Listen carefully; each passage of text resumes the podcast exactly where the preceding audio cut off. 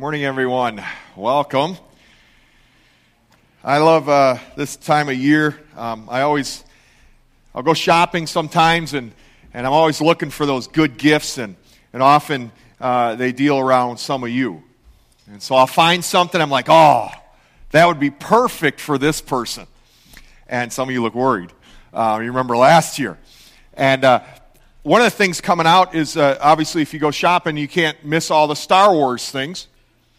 And uh, that's going to be quite an experience. New movie coming out, and if you follow the franchise, you know, you know that this is highly anticipated, and, and some of you are probably pretty excited about it. I found out someone in our congregation who likes Star Wars, Mark Walters. And I'm concerned that Mark doesn't, I want him to enjoy this experience. I want him to go to the movie and uh, just enjoy the whole thing. And so, Mark, I got something for you. It's going to help you enjoy this experience. Come here and claim your, your spoils here. And uh, Darth Vader body wash, I think, is just what's going to help you enjoy this experience. So enjoy it and enjoy the movie. And so, good, I got you covered. Tracy, thought of you big time. Tracy McConkey is uh, my favorite chiropractor always watching out. Probably several of you go. He's always watching out for your back and making sure you feel better, you're in alignment. And, and so, in a sense, he's got your back, but I'm concerned who's got his. Tracy, I want you to know I've got it. I've got your back. Okay? And so, if you see this, this is a great shirt. This had you written all over it. Enjoy it. Know with great confidence, watching out for you those are, it's fun. Fun to shop. It's fun to find the gifts. And uh, especially when you think you got the perfect one. But Christmas season's daunting when you try to preach because you're talking about what Paul says is the indescribable gift. How do you describe the indescribable? And, uh, and I don't. I just, we just surrender to Scripture and we do what we sing, Oh, come, let us adore him. And we adore an indescribable gift. And it's that gift I want to talk about this morning some more. Be kind of build off a little bit about last week. If you go to Luke chapter 2, verse 30 through 35, we're going to read a little bit about this indescribable gift. Simeon takes Christ, his dedication, you could say, in his arms. He says, My eyes have seen your salvation, which you have prepared in the presence of all people, a light of revelation to the Gentiles and a glory of your people Israel. And his father and mother were amazed at the things which were being said about him. And Simeon blessed them and said to Mary his mother, Behold, this child is appointed for the fall and the rise of many in Israel, and for a sign to be opposed, and a sword will pierce even your own soul, to the end that thoughts from many hearts may be revealed. Let's pray. Jesus, our prayer is simple this morning. We want to see you. We want to see you as you really are. And might what you cause us to see also cause us to bow down and worship you. Create in us, God, a, a deeper appreciation of who you are, a deeper worship of you, our indescribable gift. For it's in your name, Jesus, we pray. Amen. If you ever gone swimming, I'm not a big fan of water. I never really grew up swimming much, and so I get a little nervous in it. Um, but if you need a lifeguard, there's, there's some things you really hope a lifeguard can do. There's a couple things you like, would really like, really need about a lifeguard. One is what makes a good lifeguard isn't whether they're kind or talented or funny. I don't care about those things. When I need a lifeguard and I'm drowning, I, I need help from someone who meets two criteria.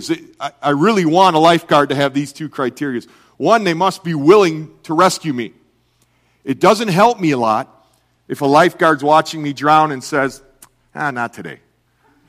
That doesn't help me. We need a lifeguard who's willing to rescue us. But we also need a second qualification. They need to be able. to rescue us. Doesn't do me a lot of good if someone says, Boy, I'd love to help you, I just don't know how. Not a really good lifeguard, not a lot of hope there. You see, only a person who can master the water can become a savior, so to speak, or a rescuer. A rescuer cannot be a person who, who himself needs rescuing. That doesn't help us either. There's going to be two of us drowning if there's a person next to me who's not able to swim, who also is drowning. The Bible teaches an experience I think would confirm that we are sinners separated from God. And our greatest need is to be forgiven, reconciled to God, rescued from the presence, the power, and the penalty of sin. And for that, we need a Savior. We need a rescuer. We need one who's willing, and we need one who's able. And only a Savior who meets those qualifications is able to save. And at this point, Christianity and all other religions part ways. Let's look at just a couple passages about Jesus, Luke 2:11. For today in the city of David there's been born for you a savior, is Christ the Lord. Matthew 1 chapter 1 verse 21. Mary, she shall bear a son and you shall call his name Jesus, for he will save his people from their sins. Jesus revealed his job description when he said, The Son of Man has come to seek and to save the lost. We have his identity, the Savior's the Lord. We have his purpose, he came to save. And we have his job description to seek and to save those who need saving. And so those three verses kind of lay it all out that Jesus claims to be the rescuer, the ultimate Savior of the world. And so let's look at Jesus.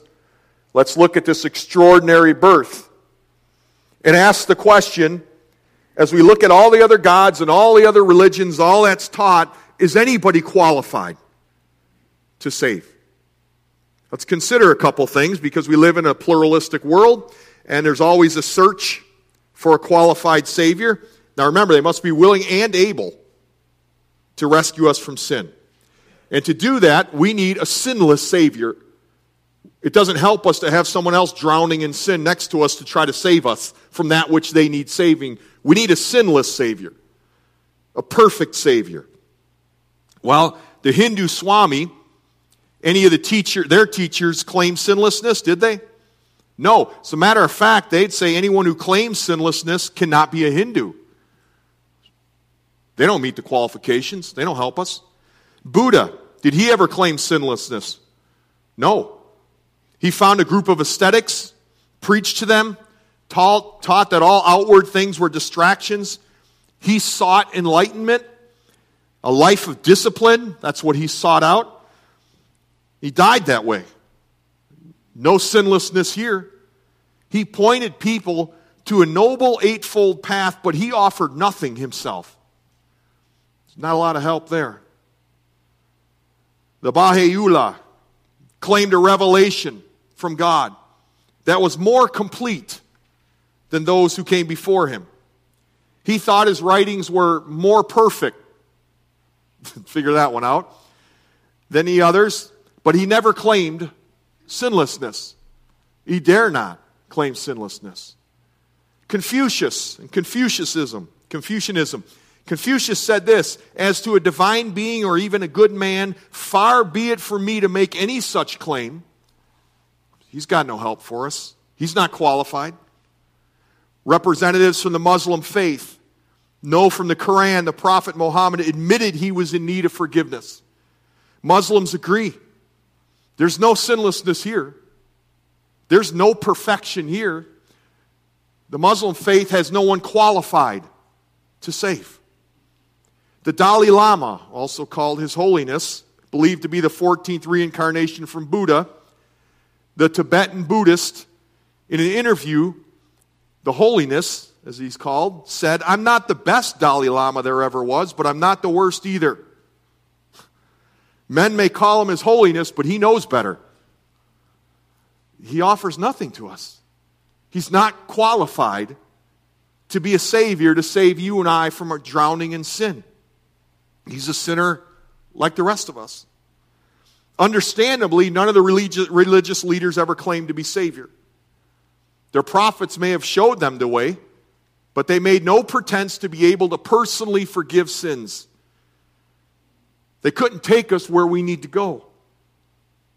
Question then is why do we need a sinless Savior? How can, and how can I trust someone who's in the same predicament as I, in the murky water of human depravity, and bring me to God? I need a perfect Savior. Is there one? When we know from celebrating Christmas that Christ came, he claimed to be Savior. We just read that. That was his claim. I'm the Savior of the world. I came to seek and save the lost. For to you is born in the city of David a Savior. Well, what are the qualifications of Christ? 1 Peter 2:22 there's a man who walked with Jesus for 3 years. Ate with him, laughed with him. They slept on the same ground, they ate around the same campfire. He saw the man's life in and out, private, saw it in personal. What did he have to say about him? 1 Peter 2:22 He committed no sin, nor is any deceit found in his mouth. Think about that. Think about your mouth and your speech no deceit, no sin. That's what Peter's testimony was. 2 Corinthians 5:21 Paul testifies he who knew no sin no sin became sin for us. John 8:46 Jesus asked a question to his attackers Can anyone prove me guilty of sin? It was quiet. Nobody could. Hebrews 4:15 He was tempted in all things yet was without sin.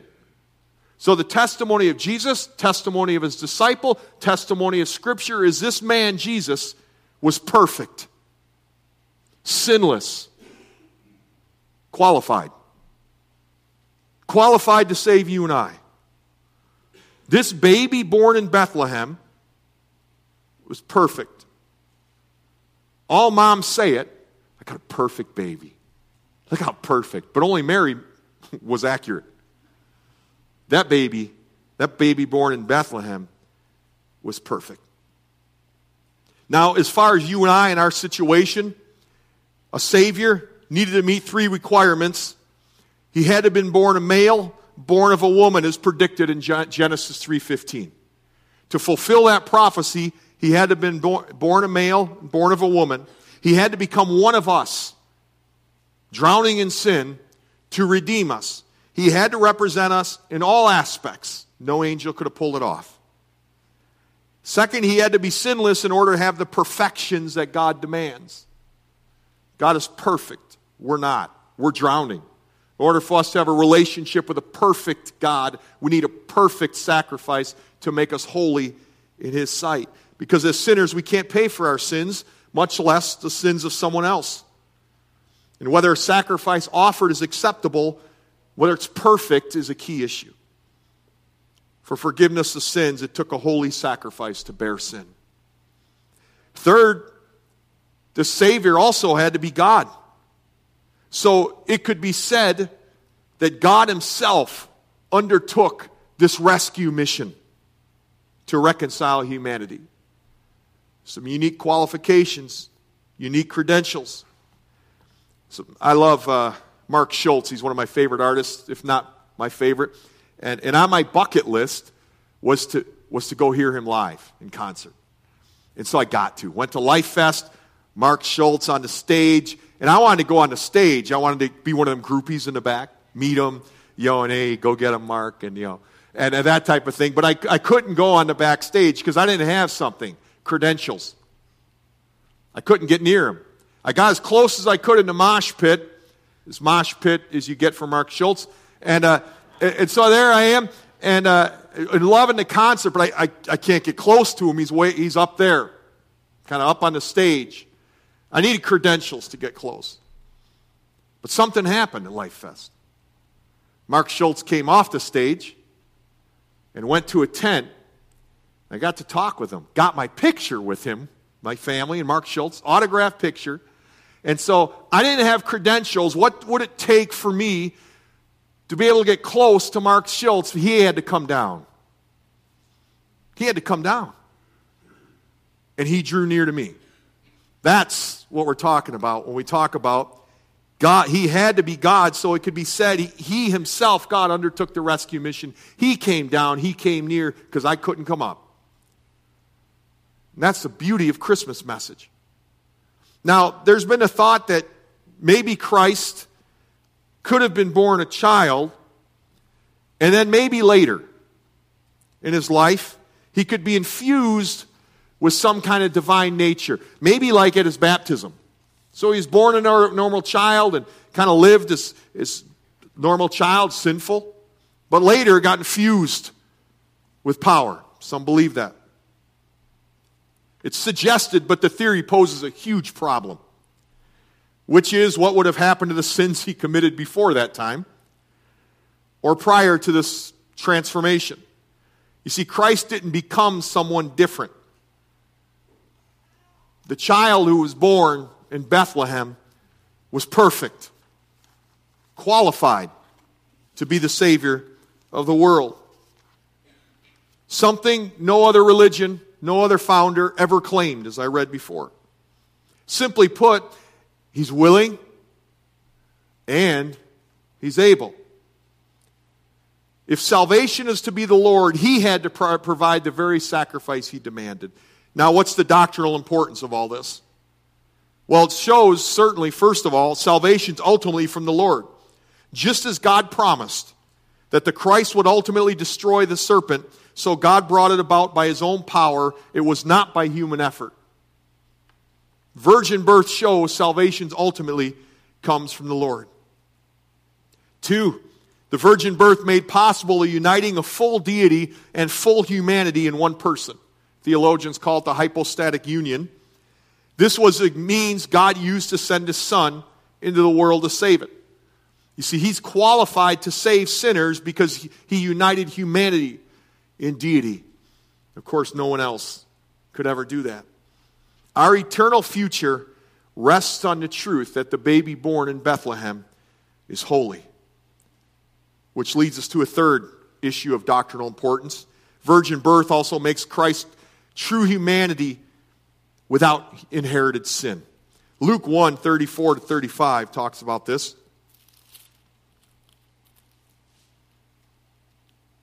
Luke chapter 1, verse 34 through 35. Mary said to the angel, How can this be since I am a virgin? The angel answered and said to her, The Holy Spirit will come upon you, and the power of the Most High will overshadow you. And for that reason, the holy child shall be called the Son of God. The child would be holy. That's why I think I like the song O Holy Night, my favorite Christmas song, so much. Just kind of a, a, a moment of what it must have been like to be in the presence of that child, the holy child, the Savior of the world. If we were to look at a cursory of Scripture, we'd come to the realization that when Adam sinned, the whole human race was involved. Not only did all sin in Adam, we're all sinners by nature. And the legal guilt, the moral corruption that belongs to human beings did not belong to Christ. He was perfect, yet he was man. Amazing. And Luke 135 connects the conception by the Holy Spirit with the holiness and the moral purity of Christ. But then I have to ask, why would God create such an involved process? Why? I mean, couldn't it have been a little easier? well, Erwin Lutzer had an interesting quote. He said, Among the genetic inheritances that would have come from two human parents is the imperfection that is part of the human condition sin. As Christians, we believe that we are fallen creatures.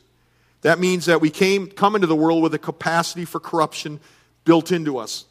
If Jesus had entered the world through natural human reproduction, he would have simply been one more child of this fallen world. Therefore, God had to choose another route. And he did.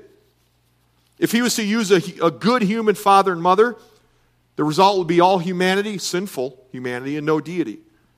If he was to create a being like an angel with no father or mother, be spiritual but no humanity, he couldn't pay for the sins of the world. If he was to deposit his spirit into another's body, it presents us with a problem. It presents the perfect sacrifice, the Savior, from being fully uh, human and fully divine. But to miraculously conceive a baby within a virgin, which would produce a child fully divine, perfect and sinless, yet fully human. Ah, oh, that comes from the mind of God. That's a plan set in eternity. Deity was needed because only God could carry the full weight of our sin. Only He's qualified to be Savior. No man could ever save man. You and I are drowning. It's only the drowning who need someone and it's required for someone who's willing and able to save them. I grew up in a Catholic church and I have some good friends, and so I'm not here to put anybody down. I just remember going into confessional, and I was told, go to the confessional and confess your sins, and the priest will forgive you. I didn't know much about Jesus at all, but the thought did kind of cross my mind. I didn't never, I never did anything to this guy. I mean, I'm going to see a complete stranger, and I can't even look at him. I got talk in this box, and I'm like, I'm not going to confess my sin to him. And, and so I thought, I know what I'll do. I'll downsize it. So if I stole something, I'm going to steal something not quite as bad. That's what I'm going to confess to. And so if I stole something from the store, I'd come to the priest and said, I stole some cookies from the cookie jar. So I kind of downsized my sin. And, uh, but I also kind of left with the reality that didn't do anything. And, and the older I got, when I came to Christ, I realized the expectation, poor expectation put on this guy to forgive me of my sin. It was impossible. No man could forgive us of our sin. It took the perfect man, it took Christ, because only he's qualified to be Savior. Because Jesus' birth is intimately tied to every other aspect of his life, he had to be born of a virgin. The virgin birth is the gate through which God stepped into humanity. Matthew 118. I'll read again. Now, the birth of Jesus Christ was as follows. When his mother Mary had been betrothed to Joseph, before they came together, she was found to be with child by the Holy Spirit. Luke 1 34 and 35, which I read earlier, affirms this. The virgin conception was clearly taught, and actually was part of the creeds in the early church. They put it in the creeds so they make sure that it was taught, because they wanted truth taught. Now, we do need to be aware there are objections to the virgin birth. As we might expect, there'd be some who deny it, who are determined to try to strip Christ of his credentials. And one of the questions I always thought, why? Well, if there's a Savior, it would imply you need saving. And some people aren't ready to confess that. And so instead of confessing you need a Savior, let's try to strip the credentials of the only one qualified to save. And so here's some of the opposition, some of the prominent thoughts you might run into. Some would say that the accounts were borrowed from mythology. They said that great people always had some kind of supernatural birth attributed to them Zeus, Hercules, Plato, these mythological stories by pagans.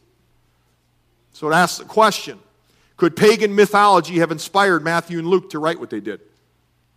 To tell the tale of a miraculous conception of Jesus? I mean, we knew that the virgin birth, at least that's what they tell us, the virgin birth tale grew out of pagan polytheism, the belief that there's many gods. And this idea of it being mythology was that the gods involved themselves in sexual relations with women. They were no longer considered virgins, and that they involved this and said Jesus must have been part of this mythology, we're told. But is it feasible then to say the church borrowed ideas from pagan mythology at its most degrading point, I may add? No, that's ludicrous. Luke was a detailed historian. Even unsaved unbelievers recognize Luke's historical accuracy. How about Matthew? Would Matthew, who followed Jesus, Luke, who had firsthand testimony from those who followed Jesus, would they have borrowed their stories from pagan mythology? Of course not. It's ridiculous assertion. Then there's other thought. The accounts came from Jewish sources who were scheming. It was a cover up. It was an invented story. The thought being the virgin birth invented was, would, was invented because it would preserve then the reputation of Mary. The idea being Mary and Joseph were intimate. Mary got pregnant, it became a scandal. And so stories were invented, people put forth, to cover up the immoral relationship. The problem is it ignores prophecy, ignores careful investigation by Luke, who probably talked directly to Mary. He knew if she'd been lying. So would Matthew have. I'm sure Matthew knew her. Of course, Joseph would have known, as would many in Nazareth. And so that holds absolutely no water whatsoever. There's the other thought that accounts have, have a hidden meaning. It seems the great quest of liberal theology is to invent a Jesus stripped of deity, stripped of power, stripped of authority. Rudolf Bultmann, 20th century New Testament scholar, he said Jesus is a mere enlightened teacher, the virgin birth is a myth. From the first Presbyterian pulpit, Henry Emerson Fosdick divided the church into two camps. Fundamentalists, he said, were those who believed the virgin birth was historically accurate. He said there was another camp, he called them more enlightened.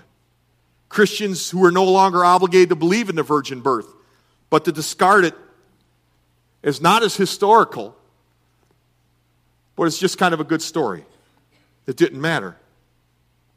The old dilemma liberal, liberals always had, have had to confront is a fear. And that after stripping Christ of his credentials as a Savior, they're left with nothing worth believing. John Shelby Spong, representing so many, was saying that the virgin birth was never intended to be taken literally, but to inspire faith. And I got to ask a question faith in what? If you take the virgin birth, there's no hope, there's no Savior. If the accounts are not true, we're only left with man's views. We know how that's worked out for us. Roman Catholic scholar John Dominic Crossan, part of the Radical Jesus Seminar, said the virgin birth was invented theology. Someone went through the Old Testament, he said. They found passages that could possibly inter- be interpreted uh, uh, as speaking to a virginal conception, and they kind of invented this whole thing. Jane Schaberg, in her writing The Illegitimacy of Jesus, a feminist theological interpretation, the infancy narratives, you know where this is going, accuses the church of inventing the doctrine in order to subordinate women. She states that the conception of Jesus is a result of rape or an extramarital affair. And in her writing, she turns Mary into a heroine, which is her most basic agenda because she wasn't concerned with the virgin birth, but promoting her feminist agenda. She had no concern for truth. So there are others out there with their voices. But in all the cases, they have their agenda. That's to strip Christ of his credentials, or seek to, to strip him of his power and his authority. But this raises to me a key question Can you be a Christian, a born again Christian, and deny the virgin birth? Think about it for a moment. Can you be? I think we'd have to stand up and uh, say a decisive no. Because those who deny the virgin birth reject A, the authority of Scripture they deny the supernatural birth of the Savior. They have no way to explain the deity of Christ. And they need to face the fact that a denial of the virgin birth is a denial of Jesus as Savior. You're denying that He is the only one qualified. You put Him on a shelf with all the other gods, who all, by the way, proclaimed they were sinful. But Jesus never made that proclamation. Disciples who walked to Him proclaimed He was perfect from their observation. Obviously, we know from Scripture's testimony. You see, the Savior who died for the sins was none other than the baby conceived of the Holy Spirit, born of a virgin. It's the irreducible part of biblical revelation of the work of Christ. True believers stand up unapologetically on authority of God's word for the virgin birth. It's heresy to deny the sinless birth of Christ. It's heresy. That's why, to me, it's one of the important questions I ask when I baptize someone. Do you believe that Christ came and lived a perfect life? Doctrinally, so significant that we understand that. What are the results of the virgin birth? If we think of a larger context of Christ's death and resurrection, we're brought to the realization that the virgin birth is consistent with the rest of Christ's life. We know that prophecy is fulfilled. Isaiah 7:14, Genesis 3:15, Micah 7. prophesy Jesus' identity, his virgin birth, and the location of his birth. Christ fulfilled that prophecy. It's one of the results of the virgin birth. Matter of fact, tucked in Matthew chapter 1, 16, is amazing to me evidence to the virgin birth. And we would miss it, and that's why word studies in the Greek are helpful. Matthew 1:16 Jacob was the father of Joseph, husband of Mary, by whom Jesus was born, who is called the Messiah. Underline those words by whom. Because the word, Greek word for that is a feminine singular, indicating clearly Jesus was born of Mary only, and not of Mary and Joseph. It is one of the strongest evidence, I think, of Jesus' virgin birth. You see, back in the Greek, Jewish tradition, I should say, genealogy always was traced back through the father, not the mother. But the Greek word here is a specific gender for a specific reason by whom again is feminine. The point is, he was born of a woman, but he had no human father. It's powerful.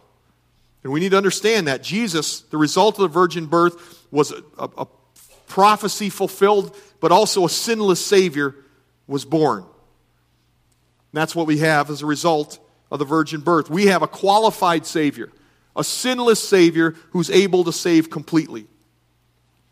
Isaiah 9 6 touches upon this. We'll be bouncing to Galatians 4, but this is powerful. There's careful language the Bible writers used for a reason. Isaiah 9 6 For a child will be born to us, but the son will be given. Isn't that beautiful? The child, the humanity, would be born, but the son, the deity, was given. That's that, that marrying of humanity and deity. The reason he was not born, he already existed. He entered into this world through Mary's womb. Galatians 4 4. God carefully, once again, wanted us to understand what was going on as much as we could understand it. So we read in Galatians 4 4. But when the fullness of time came, God sent forth his son, apostolo, to be sent among, born of a woman, born under the law the son was sent, the baby was born. Again, we have that perfect picture. God sent forth the son because he already existed, born of a woman because a child was born. So, what does this all mean? What's the result of this incarnation? Hebrews 7 26 through 27. This is so well laid out. Hang on to this when you discuss with those the qualifications of a Savior. For it was fitting for us to have such a high priest, i.e., Savior, holy, innocent, undefiled, separated from sinners, exalted above the heavens, who does not need daily, like those high priests, to offer up sacrifices, first for his own sins and then for the sins of the people, because this he did once for all when he offered up himself. That's beautiful. Christ is sinless. In humanity, he had the holiness we lacked. And he, unlike the other priests, did not have to offer sacrifices for himself. We need the sacrifice, he did not. And his sacrifice was perfect. So only he only had to offer it once. Any sacrifices we offered, the early priests did, were tainted by sin. And if we had no Savior in Christ, we'd drown in our sin. We would be unredeemed. But because he's a sinless Savior, as Hebrews testifies, he's able to save completely and able to save eternally. Now you understand why Christ is the only way. We understand there's no one else who qualifies. Other religions have prophets, but they cannot have a Savior. They have no remedy for sin. They do not have one who personally triumphed over sin. Which brings us to two applications in closing. Tools, I hope you had this got found this morning to stand on the truth of the virgin birth. But two things we really, really need to take out of here if we're really going to understand Christmas and celebrate it. Only Jesus is qualified to be Savior. Only He's sinless, Only He's perfect. He stands alone. All the other gods, they claim to be sinful. But there's only one who claimed perfection sinlessness. There's only one who became the perfect sacrifice for our sin. Only He's worthy to be worshiped. Only He's worthy to be adored. And number two, don't miss this. Only those who trust Christ as Savior will be saved. Without reaching out to Christ and asking Him to save you, you have no hope that we sing about. Because only He's qualified to save, it only stands to reason. He's the only one who can save you. The only one. That's why we must tell people about Christ. It's not enough to admire Him, it's not enough to study Him, it's not enough to love Jesus for His compassion or even love Him for being a guide. If you don't love Him for, as Savior, you don't love Him for the reason He came. That's why He came.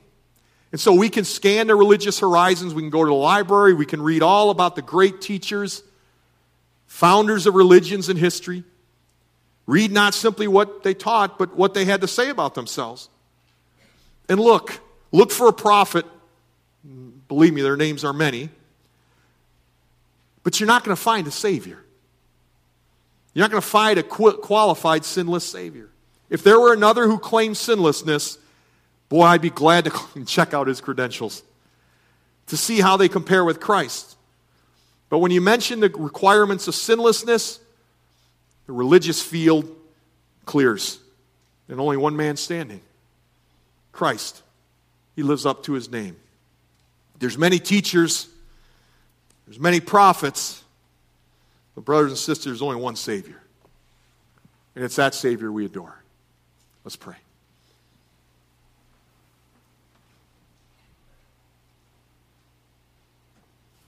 Lord, there's a reason. There's a reason our hearts leap at this truth. There's a testimony within us as believers that you are indeed the only one qualified to save, because I think in a lot of our cases we looked elsewhere. And we found no help. We just found other drowning people. So we wailed helplessly in our sin, in our futility, in our lostness. This morning, I pray that deep within the heart and spirit of my brothers and sisters, there welled up deep worship, a deep gratitude, maybe a greater clarity of who you are as our Savior and why you stand alone. Thank you, Jesus, for loving us, for being willing. And thank you, Jesus, for who you are, that you are able to save completely and to save eternally. And Lord, for those in this room who may have never reached out and trusted you as Savior, I pray that your Holy Spirit would have spoken to them this morning. They would see their need, and they'd realize in this moment, at this time, they have a chance, a choice to trust you alone or to continue to go their own way, a way which has no hope. I pray they'd reach out to you. So, God, please create in all of us a deeper love and adoration for your person. In the coming days, coming weeks, it would be you we adore, nothing else. And everything else would pale in comparison. For it's your name, Jesus, we pray.